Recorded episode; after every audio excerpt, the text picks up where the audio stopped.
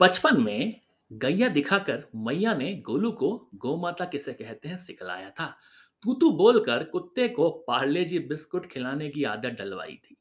फिर जब भी गैया दिखती, गोलू राम ज़ोर ज़ोर से गैया चिल्लाते थे और भो भो कर कर कुत्ते को बुलाते थे। ऐसे ही मैया ने गोलू के दिमागी सर, नर्वस सिस्टम को हर ऑब्जेक्ट, इमेज का अंतर सिखाया था। ऐसे ही हमारे दिमाग में बसे करोड़ों सेल्स डेटा को प्रोसेस करते हैं और ऐसे ही हम जैसे रियल लोग आर्टिफिशियल न्यूरल नेटवर्क को बनाने की बात करने लगे थे।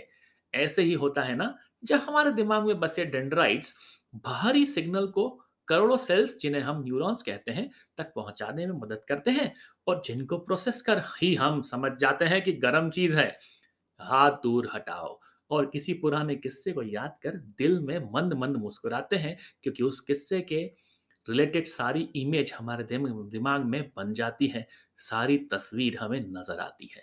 हेलो दोस्तों, मैं आ गया हूँ आपका deep story teller Amit tech stories के नए एपिसोड में। उम्मीद है आपको पिछला यूपीआई वाला एपिसोड अच्छा ही लगा होगा। तो शुरू करते हैं आज का एपिसोड। मेरा दावा है कि इतने आसानी से आपने कभी न्यूरल नेटवर्क को नहीं समझा होगा और वो भी बिना किसी भारी भरकम मैथमेटिक्स से। हुआ यूँ कि अमित ने अपनी डीप लर्निंग का एक स्टार्टअप खोला। और अपने पहले प्रोडक्ट को पीओसी करने के लिए प्रूफ ऑफ़ कंसेप्ट करने के लिए एक प्रॉब्लम स्टेटमेंट बनाया कि ऐसा प्रोडक्ट बनाऊँगा जिसमें किसी भी ऑब्जेक्ट की इमेज डालो, उसके फीचर से वो पहचान डालेगी उस इमेज को। शुरुआत में डॉग रिकॉग्निशन करने की ठानी। एक इंटर्न राहुल को अमित ने डॉग के डिफरेंट इमेजेस थमा डाली और बोला, चलो इसके ईयर्स को एनालाइज करो तुम। इसी तरह टोनी को हायर किया और उसे आईज एनालाइज करने को बोला। गोलू को डॉग की टेल, यानी कि पूंछ, और इनके साथ साथ उसने एक बीच में टीम और रख ली। सुरेंद्र और महेंद्र, जिन्हें डॉग की बॉडी या हेड एनालाइज करने को दिया गया था। जिनका काम फाइनली अमित के पास जाना था और सारा डेटा भेजकर ये बताना था कि वो इमेज कौन सी है, पहचान कौन। तभी अमित ने एक इनपुट फ़ोटो दे डाली। वास्तविक में वो फ़ोटो एक भेड़िए की थी, जिसे शुरुआत वाली टीम और बीच वाली टीम ने मिलकर, यानी कि राहुल, टोनी, गोलू, महेंद्र, सुरेंद्र ने मिलकर बताया कि ये तो डॉग है।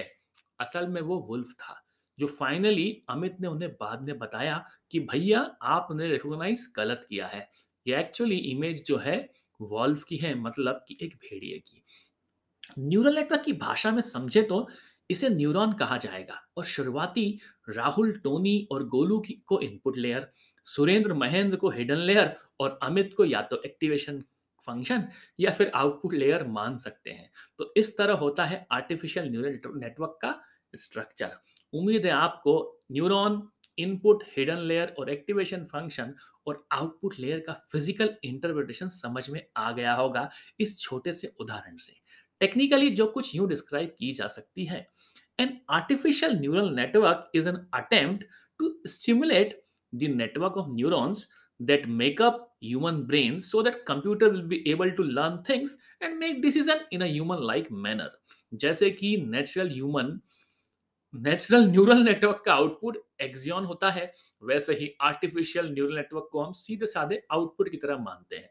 Neurals are nothing but they are like a information messenger जैसे कि राहुल, टोनी, गोलू, सुरेंद्र, महेंद्र और अमित इंफॉर्मेशन ही तो एक्सचेंज कर रहे थे।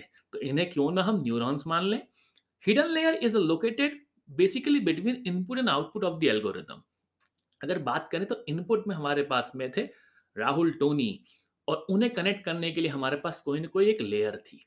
मतलब जिस स्टेज पर हम सुरेंद्र महेंद्र का काम करवा रहे हैं, वो कुछ नहीं, बस एक हिडन लेयर है। वैसे ये और भी हो सकती है विभिन्न तरह की। चलिए फ़र्ज़ करो कि जब वुल्फ को उन्हें डॉग बता दिया था तो अमित ने करेक्ट इन्फॉर्मेशन तो वापस सुरेंद्र महेंद्र को बता दी थी।